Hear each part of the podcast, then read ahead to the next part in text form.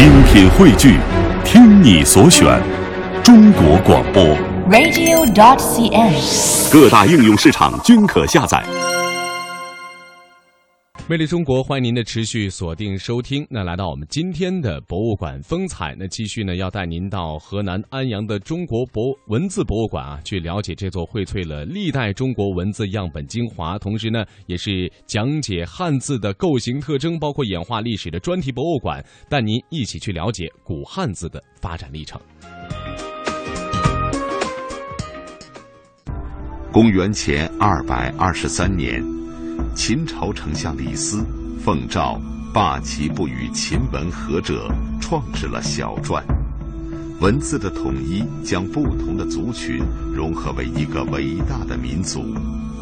尽管随着岁月变迁，天下分分合合，然而自此以后，书必同文成为汉字始终坚持的不变原则，也成为了维系华夏子民间割不断的文明纽带。秦朝的大一统与书同文，不但结束了诸侯纷争，也结束了长期以来文字混杂的局面。由于书写不便，小篆渐渐开始了隶变，一种新的字体隶书在秦代很快出现，秦代也由此成为了古今汉字的一个分水岭。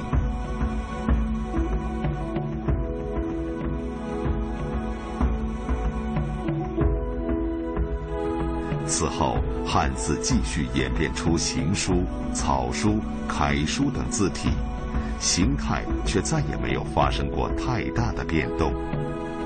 在这些演变中，游历到楷显得尤为重要。游历到楷，因为这个字的这个写法，包括字的结构的定型，隶书是个关键。我们现在这个这个学古文字的时候，或者教古文字的时候，不叫隶定吗？什么叫隶定呢？就是把这个古时候的字，结构不固定的字啊，笔笔法比较繁这个繁琐的字，写成隶书的形式，它就认得了，叫隶定。那么，所以由隶到楷，这个隶定这个很关键。但是隶定完了以后，汉字还要发展，到最后我们今天大家都知道楷书。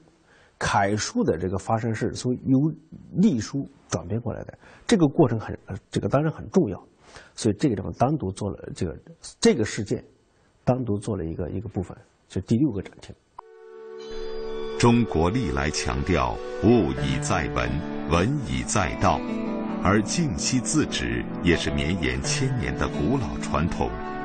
龟甲兽骨、青铜器皿、竹简丝帛等，都曾经充当过文字的载体。但是同文字关系最密切的，当属后来发明的纸张。公元一百零五年，东汉时期的宦官蔡伦，历时八年，成功研制了植物纤维纸。这些看起来毫无分量的薄片，却成为中国献给世界沉甸甸的厚礼。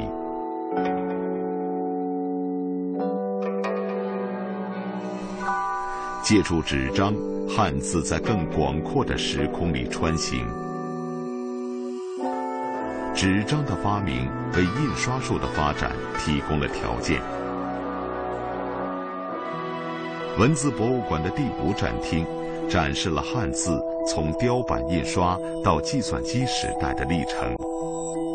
公元七世纪的隋末唐初时期，中国就发明了雕版印刷术。北宋时期，毕升又发明了活字印刷术，引发了印刷史上的重大革命，极大地推动了汉字的普及和人类文明的进程。借助纸张和印刷术，中华文明可以与古印度、古希腊、古罗马文明进行更便捷的交流。类似葡萄、苜蓿、涅槃这样的外来词，也逐渐与汉语融合，成为汉字家族的新成员。同时，结构方正的汉字被陆续传播到了朝鲜、日本、越南等国，对整个东亚产生了极为深远的影响。然而，公元一八四零年，面对西方的坚船利炮，穿越了几千年时空的汉字，却与养育它的民族一起，开始了栉风沐雨的艰难之旅。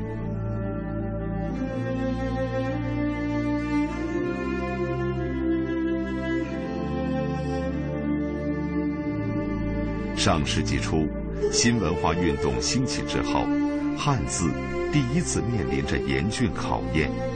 陈独秀、蔡元培等文化领袖，都曾经发出过废除汉字、改用拉丁字母的声音。在风雨飘摇中，汉字跨进了公元一九四九年，新中国建立近十天。 中国文字改革协会便在北京成立，将汉字改革的任务最终确定为简化汉字、推广普通话，制定和推行汉语拼音方案。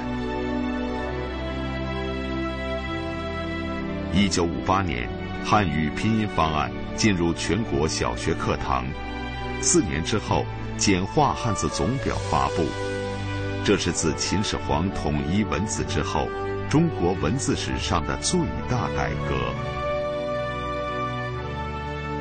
进入计算机时代，汉字再次走到命运的十字路口。由于当时汉字无法录入计算机，废除汉字的呼声又起。然而，王永民和王选扭转了汉字的命运。王永民研制的五笔字形输入法解决了汉字输入计算机的难题。 而王选研制的激光照排系统，则使汉字印刷进入了光与电的新时代。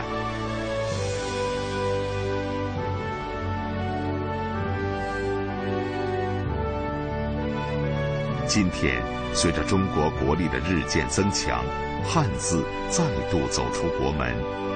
据统计，目前全球的孔子学院和孔子课堂总数已经突破了五百家。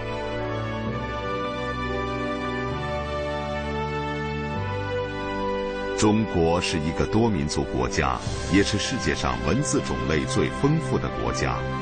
从远古时期到十九世纪末，中国出现过近四十种少数民族文字。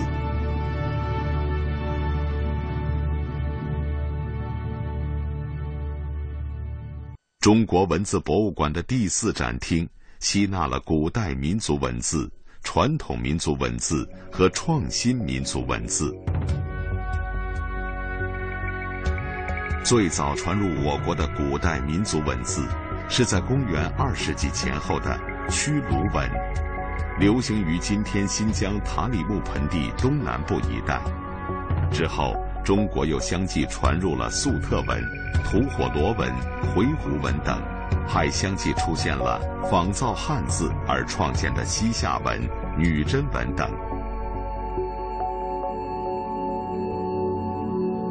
在古代民族文字中，创制较晚的应该是满文。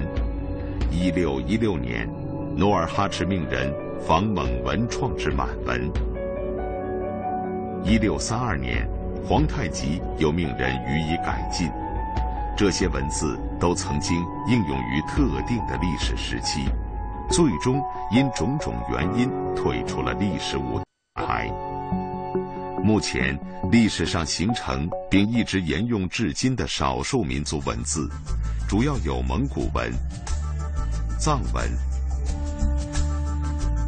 维吾尔文、哈萨克文、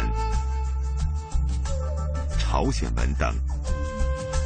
二十世纪五十年代以后，中国政府还帮助创制和改进了部分少数民族文字。 其中包括新创的壮文、布依文等。汉字输入技术的突破性发展，也为少数民族文字进入计算机奠定了基础。自上世纪八十年代以来，藏文、蒙古文、维吾尔文等少数民族文字的信息化取得了较大发展。博物馆的电脑中就分别装有不同民族文字的输入程序。从古至今，中国民族文字传承了各民族的文化和精神，它们和汉字一起组成中华文字大家庭，共同构成了中华民族悠久历史和灿烂文明的文化基因。然而，一座以文字为主题的博物馆，要想囊括中国所有的文字，绝非一件容易的事情。像甲骨、青铜器、竹简、丝帛等，这么多的文字载体是如何集中到文字博物馆的呢？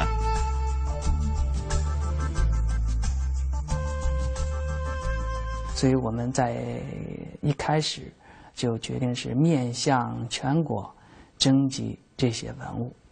我们面向全国征集文物，主要采取有偿调拨、借展、复制等方式进行。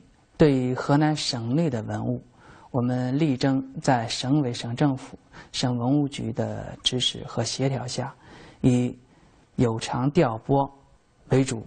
对于省外的文物，建议调拨难度有一定的难度。我们一般采用借展、联合办展及复制相结合的方式，将我们所要征集的文物征集到位。由于载有文字的文物大多分散于全国各地的博物馆或者民间，其中许多带有铭文的珍贵文物，还是一些大型博物馆的镇馆之宝。中国文字博物馆在征集这些文物的过程中，想出了种种解决的办法。我们一般采取调拨、借展或者复制的方式，将我们所要希望征集的方式征集到馆。能够调拨的，我们尽量调拨；不能调拨的，我们就争取借展。如果这个文物特别珍贵，对于收藏单位来说，既不能调拨，也不可能借展的话，我们就采取复制的方式，将所要征集的文物复制一件，在我馆进行展出。如果这个民间有这个非常珍贵的文物，我们会采取收购的办法进行。对于收购这个文物，我们会采取严格的程序，我们会聘请相关方面的专家，对于这个文物先做真伪鉴定及价格评估，最后再启动征集程序，逐步将珍贵文物征集到馆。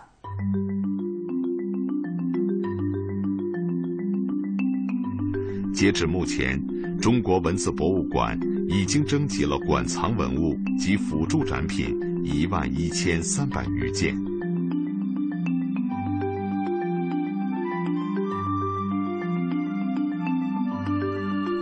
自开馆至今，参观人数达到一百二十余万人次，日均接待游客四千余人次。不单是中国，来自美国、英国、加拿大、澳大利亚、日本、韩国等国家和地区的国际友人、文字研究专家、文字爱好者以及交流访问团等，也多次来到馆内参观、考察、交流。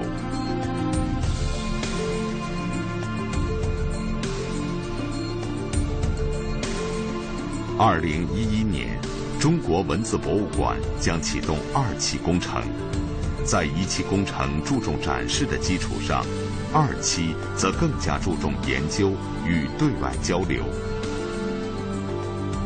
今后，中国文字博物馆将被打造成为一个爱国主义教育基地，更加注重其教育功能，以丰富的文物与展品、深厚的内涵，向世界展示中国文字久远的历史与独特魅力。